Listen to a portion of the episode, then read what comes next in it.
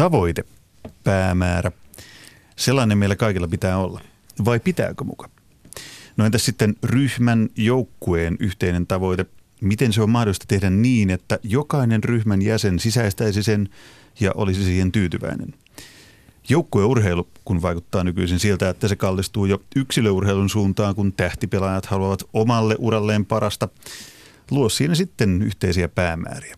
Tänään yhteisiä tavoitteita kenties luovat täällä studiossa urheiluhullutoiman vakiovieras Palloliiton huippujalkapallopäällikkö, vaikea titteli, DJ-näkin tunnettu Marianne Miettinen ja tutkija, valmentaja Kim Forsblom. Tervetuloa. Kiitos. Kiitos.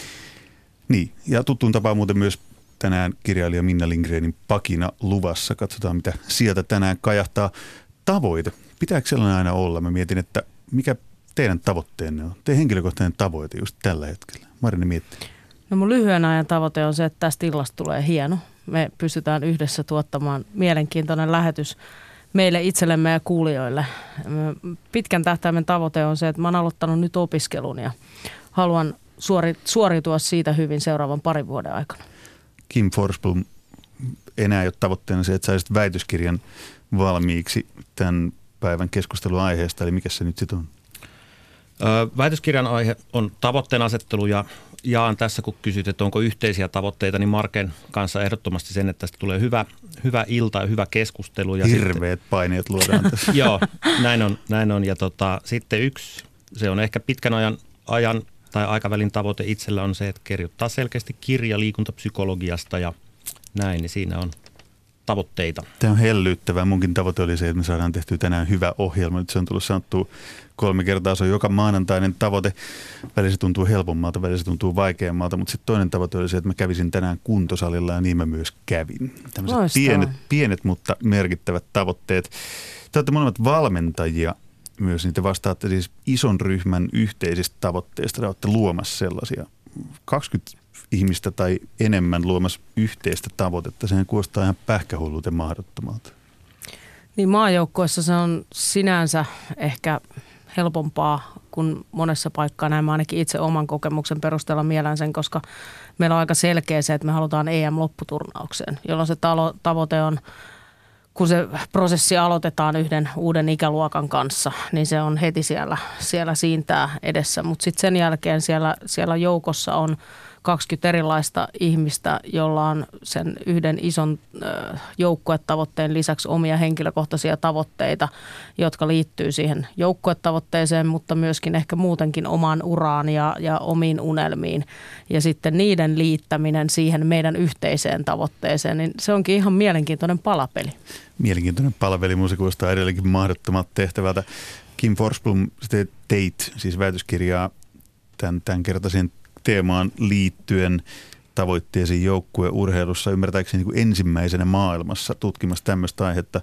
Minkä ihmeen takia sä kiinnostuit noin abstraktista ja vaikeasta aiheesta? No tämä lähtee siis just tästä valmennuskokemuksesta, että, että on, tuli aikanaan semmoinen kokemus joukkueesta, että meillä oli hirveän hieno ja oppikirjasta otettu tavoiteohjelma ja se niin kuin teoriassa toimi hyvin, mutta käytännössä ei, se ei oikein näkynyt meidän suorituksissa ja si, sitten tuli siitä ajatus, että sitä, se joukkue ryhmänä ei vielä toimi, siellä ei ollut – ollut esimerkiksi sellainen psykologinen turvallisuus, että ihmiset sai olla mitä, mitä ovat ja siellä ei uskallettu olla välttämättä rennosti ja se oikeastaan niin kuin sitten haittaisi sen tavoitteiden, urheiluun liittyvien tavoitteiden saavuttamista. Ja tästä tuli ajatus lähteä tutkimaan, että entäs jos me ensin asetettaisiin jonkinlaiset ilmapiiritavoitteet ja sitä lähdin sitten aikanaan Jyväskylään ehdottamaan ja aihe itsessään kyllä on niin kuin kiinnostava ja sitä ei siinä mielessä tyrmätty, mutta sitten tutkimusmielessä ja toisaalta ihan käytännön valmennusmielessä niin semmoinen, että jos me tehdään tapaustutkimus yhdestä joukkueesta, johon asetetaan ilmapiiritavoitteet ja saadaan se joukkue toimimaan, saadaan sinne hyvä vaikkapa tämmöinen psykologinen turvallisuus, niin sen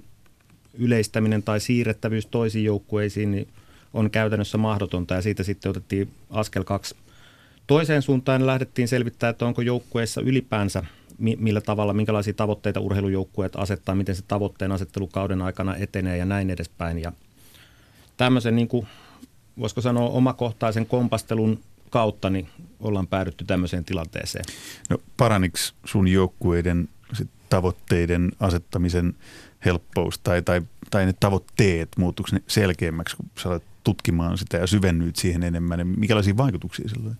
No siis tähän on ollut hirveän mielenkiintoinen. Tämä on ollut hyvin pitkä matka. Tämä on yhdeksän vuotta siitä, kun mä oon tätä ideaa lähtenyt pyörittelemään, niin yhdeksän vuotta sitten ja sitten mä oon käytännössä koko ajan valmentanut, valmentanut joukkueita sekä SM-sarjatasolla että, että Ringeten maajoukkueessa ja päässyt sillä tavalla niin kuin teoriaa ja käytäntöä koko ajan, koko ajan siinä muokkaamaan. Ja tota, siinä mielessä, että tutkimuksellisesti sitä en, en ole edes niin kuin siis tutkinut, mutta käytännön tasolla niin uskallan sanoa, että kun ensin lähdetään rakentamaan – joukkueeseen hyvää ilmapiiriä, luodaan tietynlaiset arvot ja oikeasti avataan sitä, että mitä nyt vaikka avoimuus tarkoittaa, minkälaisia konkreettisia tekoja se on ja näin edespäin, niin sen jälkeen me ruvetaan pääsee niihin pelillisiin tavoitteisiin kiinni, että on ne sitten EM-lopputurnauspaikka tai mitä yksittäisen pelaajan on tehtävä, jotta lopputurnaukseen mm. päästään tai ringette maajoukkoja voittaa MM-kultaa tai mitä se sitten ikinä onkaan se lopputulostavoite.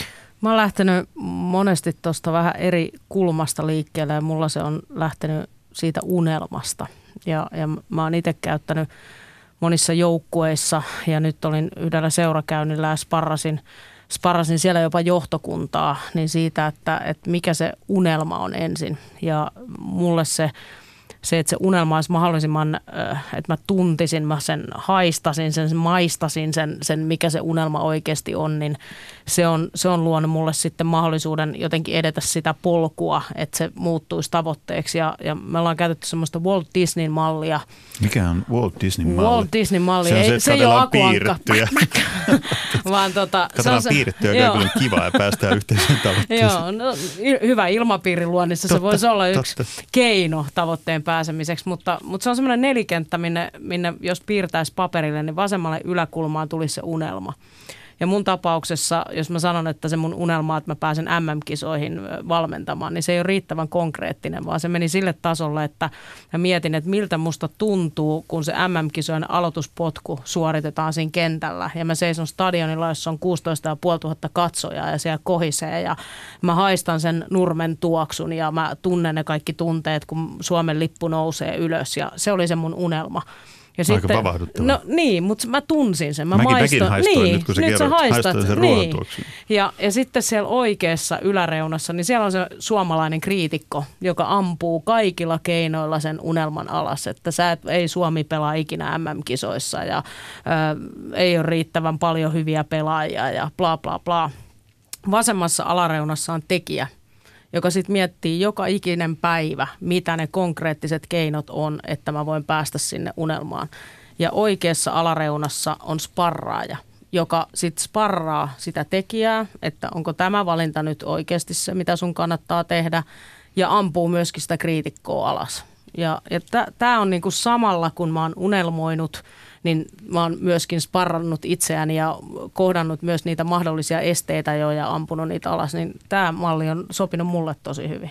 Mä otan tähän heti sen verran kiinni tähän unelmaan, että nythän niin jos me ruvetaan lukemaan valmennuskirjallisuutta tai liikuntapsykologiaa, niin siellähän realistisuus on yksi tämmöinen, realistisuus ja, ja, ja konkreettisuus tai täsmällisyys on, on niin kuin tämmöisen hyvän tavoitteen tuntomerkkejä. Ja nythän jos niin kuin tutkijamielessä kysyisi sitä niin, että onko nyt ruohon tuoksu tai sen haistaminen, niin se on, niin kuin, se on konkretiaa, mutta miten sitä nyt sitten mitataan ja sitten toisaalta, että onko unelma realistinen, että ne tulisi, niin kuin, nämä tulisi heti vastaan, niin kuin, jos ruvettaisiin tätä mm. asiaa tutkimaan. Ja Mut, tässä on se ongelma, että toimii käytännössä, mutta ei toimi teoriassa. Mutta sitten mä otan tähän toisinpäin kiinni sen, että nyt jos mä ajattelen mennään niin kuin ihan sinne tu, niin kuin tutkimusten alkulähteille, niin sitten tämmöinen vaikka niin kuin urheilussa ja liikunnassa tehty tutkimus, missä on osoitettu, että täsmälliset tavoitteet esimerkiksi on niin kuin tehokkaampia kuin täsmentämättömät tavoitteet, niin se on voitu tehdä esimerkiksi yliopisto-opiskelijoiden keskuudessa – tämmöisellä kädenpuristusvoimatestillä. Ja silloin me tullaan siihen niin, että siirtyykö se suoraan vaikka jalkapallomaajoukkueeseen. Että välttämättä se, tarviiko sen olla niin, kuin niin täsmennetty tai konkreettinen, niin välttämättä ei edes tarvi olla. Toisaalta sitten se realismi, niin mä ymmärrän sen, että jos mä nyt tässä heitän, heitän tavoitteen, että ensi kesänä nousee 100 kiloa penkistä, niin me kaikki tiedetään, että se ei tule tapahtumaan, se silloin tuskin mua motivoi, mutta sitten toisaalta, jos ajattelee niin kuin unelmaa, otetaan tämmöinen esimerkki, että – aikanaan Japanissa Tokiosta Osakaan junamatka kesti yli kuusi tuntia ja sitten en tiedä onko keisari vai kuka antanut käskyn, että se on liian pitkä aika, että se pitää saada lyhyemmäksi. Sitten jos olisi heitetty realistinen tavoite, että kuudesta tunnista vaikka viiteen ja puolen tai viiteen tuntia olisi mietitty, että pari pysäkkiä pois ja miten saadaan matkustajat nopeammin vaunuihin ja vaunuista ulos, mutta sitten ilmoitettiin, että se on maksimissaan kolme tuntia se aika, eli se oli täysin mahdottomalta tuntuva. Sitten insinöörit ja muut pohtivat, että okei, että vaikka mä suoraan toi matka täysille, me ei päästä lähellekään kolme tuntia ja koko asia piti lähestyä ihan toista kulmasta. Ja tämän pohdiskelun tuloksena siellä on nykyään luotijunaverkosto ja se matkaa mm. niin kuin noin kaksi ja puoli tuntia tai se matka-aika. Ja nyt jos mä ajattelen niin kuin tätä unelma-ajatusta, niin nyt tekemällä sen, minkä aina ennenkin pääsee todennäköisesti siihen, mihin aina ennenkin. Ja musta se unelma haastaa niin kuin tosi hienosti Jep. pohtimaan niin kuin ihan mm. uudesta kulmasta sitä. Ja, ja se on nimenomaan se alku sille sen tavoitteen asettelulle mulle ainakin ollut. Ja nyt jos otetaan tähän sukupolvien unelma, niin kuinka moni usko meistäkään, että meidän elinaikana huuhkajat todennäköisesti menee EM-lopputurnaukseen. Ja se on loistanut siellä se sukupolvien unelma ja joka kerta on saatu, saatu turpaa ja karsinnoissa ja tultu kovaa alas. Ja nyt se on lähempänä kuin koskaan aikaisemmin. Ja sitten siellä on ollut ihmisiä, jotka on muuttanut sen unelman tavoitteeksi ja alkanut uskoa siihen vielä enemmän. Joka ikinen päivä tehnyt toimenpiteet sen eteen, mutta mä jotenkin näen ja toi, mitä sä sanoit, että se on riittävän haastava. Että et unelmallahan ei tarvi olla rajoja. Sehän voi olla, se unelma voi olla ihan mitä vaan. Niin kuin mä sanoin tuossa alussa, että mä haluan joskus tuottaa levyn.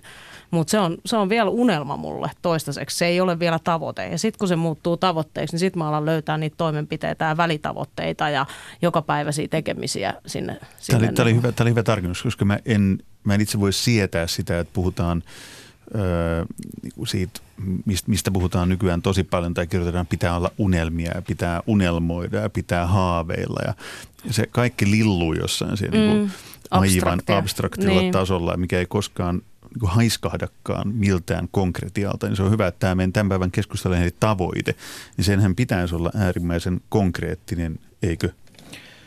Siis aina, jos nyt puhuttiin, siis me lähdettiin joukkueurheilusta ja sen tavoitteesta, kun vie niin kuin monta ihmistä, siis parikymmentä ihmistä tai vielä isompi joukko niin kun lyö päänsä yhteen ja miettii yhteisen tavoitteen tai ottaa yhteisen niin. tavoitteen jostain, niin täytyyhän sen olla äärimmäisen konkreettinen, että se on se Suomen mestaruus tai sarjapaikan säilyttäminen tai Euroopan mestaruus tai MM-kisoihin pääsy. Niin, Ma- mitattava, arvioitava. Niin, niin, niin nimenomaan. Tai ymmärrettävä. Se, mm. niin, niin, ja sitten tuossa, mitä nyt on tullut monen kertaan Marken puheesta, se, että se ohjaa toimintaa ja näin, miten sanoit, että sitten rupean toimimaan sen edellyttämällä tavalla, niin, niin, niin nythän meillä niin kuin tulostavoite on aina tämmöinen lopputulostavoite hirveän helppo heittää, siitä media rakastaa puhua ja suomalainen penkkiurheilukansa – sanoa, että jos suomalainen urheilija menee kisoihin jollain muulla mielellä kuin mitalia hakemaan, niin sitten se on kisaturisti ja syö meidän verorahoja. Mutta sitten jos mä ajattelen, että olet kerran heittänyt keihästä 86 metriä ja sitten muuttaako keskiarvolla 89 metriä, niin se mitali voi sieltä tulla, mutta että onko se sitten niin kuin maalako siinä urheilija itsensä nurkkaan, että se tulee ja sanoo, että tavoitteena on MM-kulta, pilkku, en ole koskaan ollut lähelläkään niin kuin semmoista tulosta, että se voi olla unelma,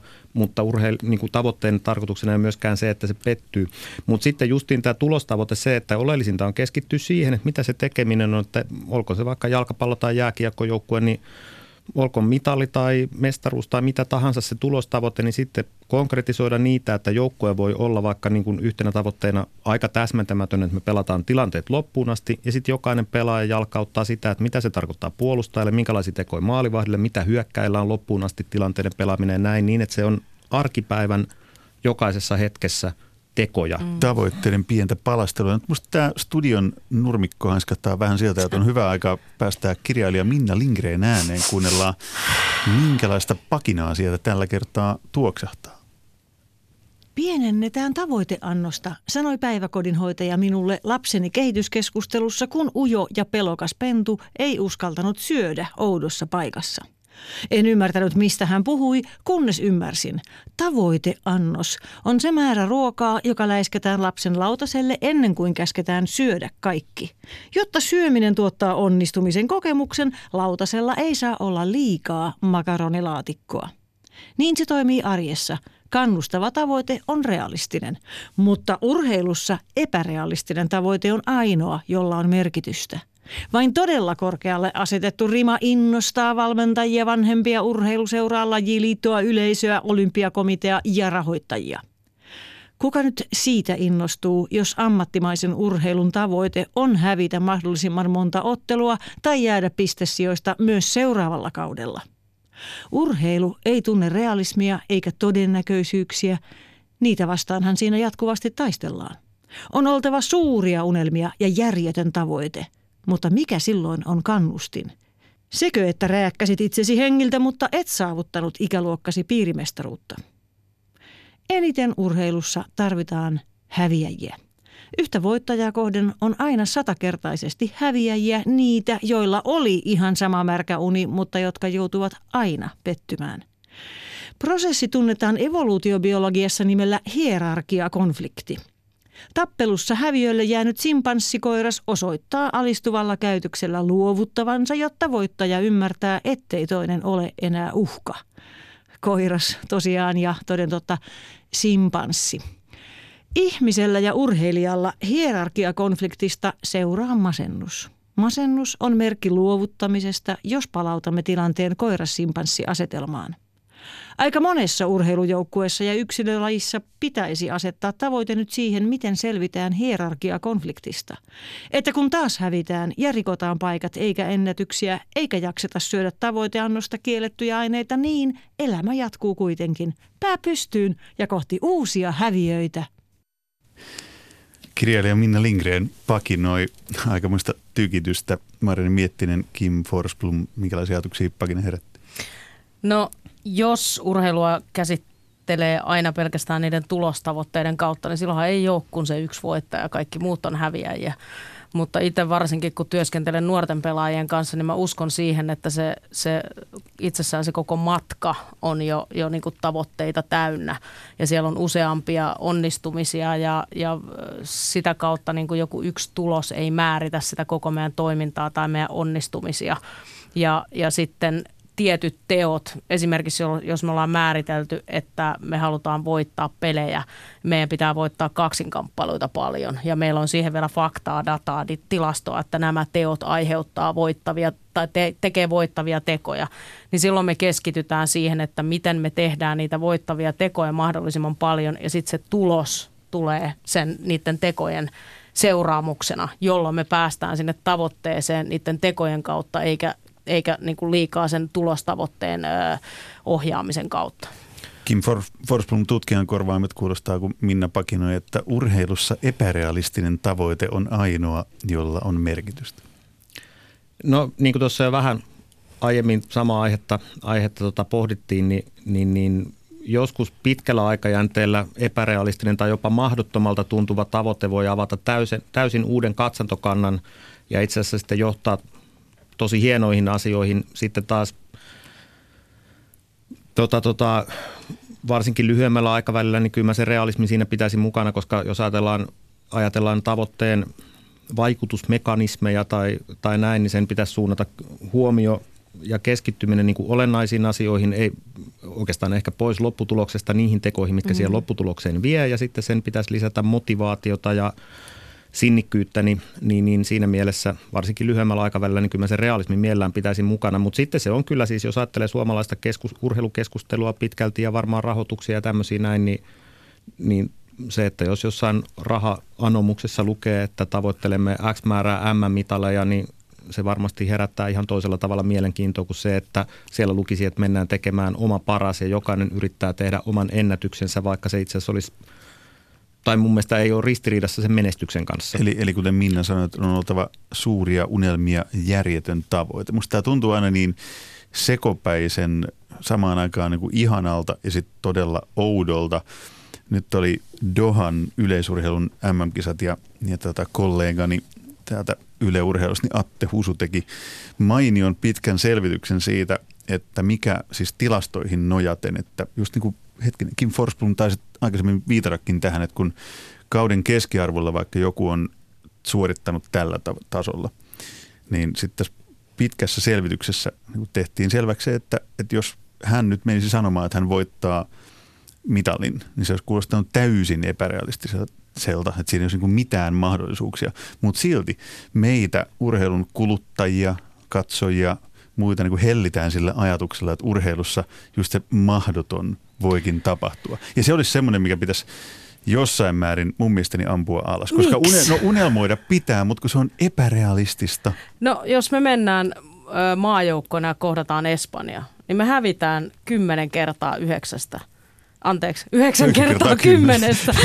Se olisi kyllä niin, niin, niin siellä on edelleen se yksi kerta, jolloin me voidaan voittaa se ottelu. Ja, ja me ei voiteta Espanjaa olemalla Espanja, mutta me voidaan löytää keinoja siihen otteluun, jolla me saadaan omat vahvuutemme esiin ja otettua pois heidän vahvuutensa, jolloin joka ikinen kerta, kun se tuomari viheltää siihen pelin, pilliin, niin meidän tavoite pitää olla voittaa se ottelu meidän omilla tavoin, vaikka se tuntuisi epärealistiselta joltain muulta. En, en meidän kannata muuta lähteä niitä pelejä pelaamaan, jos me ei oikeasti uskota siihen ja tavoitella sitä, että me voidaan menestyä tässä Ja ottelussa. tässähän palataan just siihen, mistä Minna Lindgren sanoi, että on vain häviäjiä, koska vaan yksi voi voittaa. Ja kaikki tavoittelee koko ajan sitä voittoa, niin sehän tästä tekee hienon tästä Niin. huippuurheilusta ja urheilusta ylipäätään. Mä sanoisin, että se on enemmän rohkeutta unelmoida, rohkeutta kohdata semmoisia niinku vaikeita haasteita ja, ja mun mielestä Kimi sanoi yhden olennaisen sanan tuossa myöskin, niin sinnikkyyttä.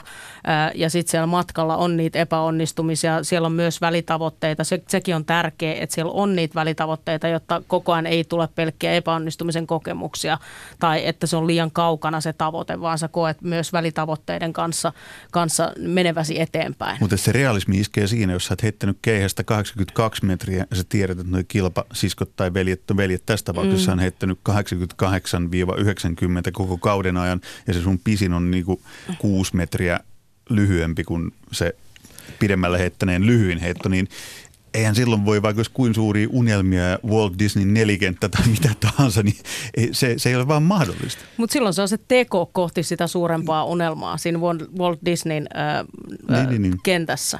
Niin ja mä ajattelen, mä otan tuohon to, yleisurheiluun sen verran kiinni, että nythän tuli kauhean mellakka, kun Anni-Mari Korte sanoi, että, että hän oli saavuttanut tavoitteensa ja sitten siitä oltiin niin kuin hyvin tuottuneita, että miten voi olla ja näin. Ja sitten siinä keskustelussa... Sie- saavutti siis tavoitteensa, kun oli päässyt välierään. Välieriin, juuri näin. Ja, ja, ja tota, sano tämän ääneen ja sitten tota, sit, sitä pidettiin niin kuin hyvin, hyvin paheksuttavana tekona. Ja sitten tässä keskustelussa, jos pääsisi joskus vähän pidemmälle, että sitten urheilija voisi vaikka kertoa sen, että hänellä siihen välierän juoksuun, mä uskon, että Korte juoksi sen niin kovaa kuin pääsi. Mä uskon, että kun hän oli saavuttanut tavoitteensa, niin hänellä ei ollut enää, hänellä oli ainoastaan voitettavaa. Hän todennäköisesti sai hyvän, rennon, oman parhaan suorituksensa tätä kautta esiin.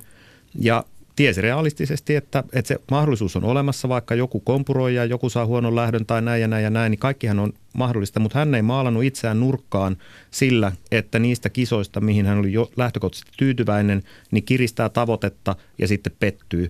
Vaan, vaan mä, mä pidin sitä, mun mielestä oli tosi hieno ajatus, koska mä uskon kuitenkin siihen, että hän juoksi ihan täysillä, ihan samalla tavalla se keihän heittää, sillä voi tulla hyvä, niin kuin että olen tilanteessa, että minulla on vaan voitettavaa ja tulee niin sanottu suonenveto ja se kiskasee 96 metriä voittaa. Se on mahdollista, mutta silloin hänellä äärimmäisen epätodennäköistä. Niin ja sitten, sitten edelleen se niin, että, että urhe, niin kuin joskus on hyvä myös sanoa se, että tällä hetkellä olen sijoilla vaikkapa 6-10 ja se on matka kohti maailmanmestaruutta, mutta sen aika ei esimerkiksi ollut vielä. Mä haluan tuohon matka-ajatukseen, minkä Marke sanoi, niin ottaa mm. sen verran kiinni, että mun mielestä se on tosi mielenkiintoinen miettiä joskus vaikka pelikautta sillä tavalla, että se liittyy vähän myös siihen unelmaan, että pohditaan niin, että ajatellaan, että me emme tiedä, mikä kauden lopputulos on, että me ollaan niin kuin juuri siinä kynnyksellä, tai sitten ajatellaan, että me ei vaikka saavutettu sitä lopputulosta, mitä me haluttiin, mutta mitkä asiat tekisi siitä matkasta kulkemisen arvoisen, siitä tuloksesta riippumatta. Just, ja sitä lähtee joskus pohtimaan, niin se on mun mielestä myös äärettömän mielenkiintoinen, koska silloin me päästään siihen tilanteeseen, että ne onnistumiset ja tavoitteiden saavuttamiset on meidän omissa käsissä, eikä siihen liity se, että joku avainpelaaja vaikka loukkaantuu tai vaikkapa Miettinen huutaa punaisen kortin mm. ja joukkueen taktiikka romahtaa täysin. Tai Mä en ole jotain muuten muuta. ikinä saanut punaista korttia valmentajana. Ei, koska mä just lopetin valmentamisen vähäksi. Mut saamaan. niin, mutta, mutta tota, tuossa mitä, mitä äh, sanoit tuossa, että ei, ei ole realismia ja muut ei usko ja muuta, niin mun mielestä yksi olennainen tekijä niin kuin meillä ainakin on siihen, että meillä on oikeasti se usko siihen omaan juttuun. Sen, sen tavoitteen saavuttamisen kannalta. Ja totta kai meidän pitää olla niin kuin järkeviä menetelmiä siellä sisällä, että pelaajat kokee sen, että, että nämä on keinoja, joilla meillä on mahdollisuus. Mutta jos ne pelaajatkin tietää, että voitatte Espanjan vain kerran kymmenestä, niin mm. niin sitten laskee, että me voitettiin viime matsi, niin nyt tulee yhdeksän taas Mutta sitten taas niin. tässä niin kun pelaajat pystyy keskittymään niihin pieniin pelillisiin Jep. tekoihin ja silloin niin kun tavoitteena niin kun unohdetaan se pelin tulos ja pohditaan, että viime kerralla niin tämän, tämän kaltaisia tilanteita voitettiin tämän verran, nyt voitetaan niitä kaksi yksikköä, mitä ikinä enemmän ja noissa me tehtiin tämmöisellä tämmöisellä tehokkuudella hyviä suorituksia, nostetaan sitä onnistumisprosenttia, keskitytään näihin tekoihin ja sitä kautta voidaan olla itse asiassa hyvin mm. lähellä sitä voittoa ja vaikka ei voitettaisi, niin nähdään, että oltiin menty eteenpäin. Tämä on muuten äärimmäisen mielenkiintoinen, kun mä mietin tätä keskustelun aihetta nyt viikonlopun ajan, niin, niin mä tulin monta kertaa siihen ö, kysymykseen pienen pääni sisällä, että, että mihin niitä tavoitteita oikeastaan tarvitaan, kun tässäkin nyt tulee aika monta kertaa esille se, että tärkeintä on, on just se tekemisen hetki. Nyt tässä jääkiekon vaihdossa tai tässä jalkapallon tässä tilanteessa tai tässä suoritteessa, niin miksi maalata se tavoite johonkin tuonne? Eikö se tavoite voisi olla se kaukainen unelma niin vaan seurausta siitä, että nyt kun teemme näin, niin se johtaa siihen johonkin. Niin mä mietin, että onko sittenkin niin kuin se tavoitteen maalaaminen horisonttiin järkevää vai ei? No mä näen, että se on, se on sitten se pidemmän aikavälin kohde ja se kaikki muu on matkaa määränpää, kohti määränpäätä. Ja, ja mä pelkään sitä, että jos siellä ei ole se joku kohde edessä, niin sitten se on vaan ajelehtemistä ja se on vain jonkun yksittäisen ottelun ää, niin kuin voittamista tai yksittäistä tekoa ja se ei ole suhteessa mihinkään johonkin pidemmällä olevaan määränpäätä. Eli se jää semmoisen, niin, päämä, pitää olla. Kyllä mä ainakin ajattelen näin, että se, vai mitä sanoo tutkija? Suuri tutkija sanoo seuraavaa. Tota, siis mä ajattelen ihan samalla tavalla jossain hetkessä, jos ajattelee vaikka, otetaan nyt niin tämmöinen arkinen esimerkki joukkueen, vaikkapa nyt jääkiekkojoukkueen kesäharjoituksista ja jollain pelaajalla on tavoitteena seuraavana keväänä olevat MM-kisat, niin jossain hetkessä se vain tämän hetken, että ikään kuin, että meillä on arvona, että joka päivä annan sen päivän parhaan, niin voi olla, että ilman tämmöistä pitkän aikavälin tavoitetta, niin siitä on vaikea pitää kiinni, mutta sitten tämmöisellä vähän pidemmän aikavälin mailla, niin tähän hetkeen löytää vielä sitä bensaa, että mä haluan tehdä vielä vähän paremmin ne. Mutta sitten jos se on ainoastaan se vaikka kuuden, seitsemän kuukauden päässä oleva pitkän aikavälin tavoite, niin se voi tuntua liian pitkältä ja sitten siitä tulee se, että no ei se oikeasti tänään niin kuin ratkaise, mitä mä teen. No, tätä mä vähän haen sillä, että jos se tavoite on jossain horisontissa se kaukainen unelma tuolla, niin se on abstrakti. Että silloin se vähän ehkä mutta silloin tullaan niin just näihin hetkinen. välitavoitteisiin, että nehän on kuitenkin linkitetty juuri tämän päivän tekemiseen. Ja, ja, ja jos ajattelee nyt vaikka jotain kesäharjoittelua, milloin tehdään tiettyjä – harjoitellaan tiettyjä fyysisiä ominaisuuksia, niin vaikka niidenkin tarkoitus on johtaa sinne kauden lopussa olevaan päämäärään, niin silti on vaikka tietynlaisia mittareita, missä halutaan kehittyä ja miten sitä kehitystä seurataan. Näin, niin se, niin kuin, sillä tavalla niin kuin, on lyhyen aikavälin tavoitteita, joiden avulla yritetään päästä mahdollisimman lähelle sitä niin, pitkää. Se, tai jopa yli. Just, Saahan tavoitteen ylittää. Niin, mun mielestä oli hyvä esimerkki siitä, että sä näet sen yhteyden sinne, sinne hetkeen, että se jääkiekkoilija vaikka tekee sitä punttia tai juoksee noita portaita, Malmin kartanon portaita. Ja se näkee, että näillä metreillä mä paahdan yksin läpi siellä finaalissa viimeisessä tilanteessa ja lyö sen kiekon sisään. Ja sitten mä haistan ja maistan sen pojan pokaalin, kun mä nostan ylös. Eli silloin, silloin se tämänhetkinen ohjaa sitä, sitä isoa, isoa unelmaa. Eli siis jos vetää yhteen, niin ilman päämäärää tai tämmöistä isompaa tavoitetta, niin huippuurheilija ei oikeastaan voi toimia.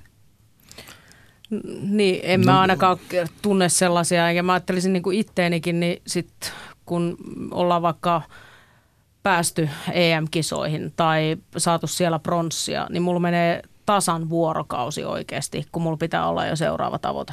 Että semmoinen välitilassa lilluminen niin ei vaan sovi, vaan heti on nälkä siitä, että mitä seuraavaksi, mitä seuraavaksi, mitä kohti lähdetään menemään, mitä nyt sitten tehdään ja, ja koko ajan halu, halu mennä eteenpäin ja kehittyä ja, ja niin kuin, löytää uusi suunta.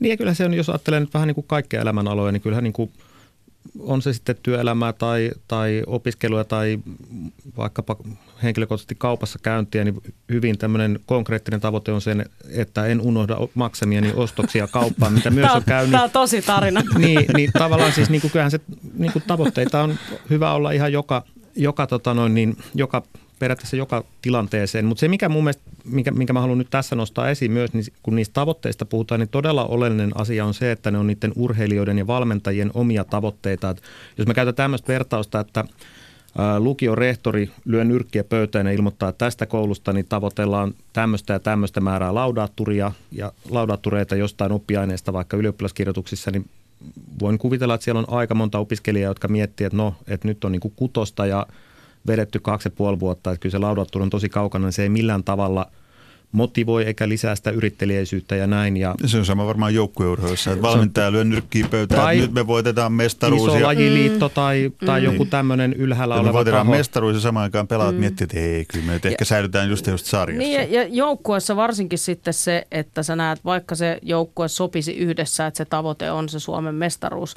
niin sitten sen jälkeen, että sä näet sen, että miten mä oon osa tätä tarinaa, mikä mun rooli on tässä, miten, miten mä liityn tähän tavoitteeseen, mitä mun mun henkilökohtaiset tavoitteet siellä on vielä sen joukkuetavoitteen sisällä ja miten mä koen, että myös mä itse yksilönä pääsen kehittymään sen koko, koko sen tavoitteen mukana. Ja sen tekeminen kon- konkretisoidaan näkyväksi, että nämä vähän niin kuin näkymättömämmätkin teot, pienemmät, pienemmän roolin niin sanotusti teot on vähintään yhtä tärkeitä sen kokonaisuuden kannalta, niin ne on äärettömän iso juttu. Mutta se, se, mistä me ollaan aikaisemminkin tässä ohjelmassa puhuttu, muistaakseni teemalla – uhkaako ääri-individualismi mm. suomalaista niin joukkuepelaamista, niin nyt tämä kytkeytyy aika voimakkaasti siihen.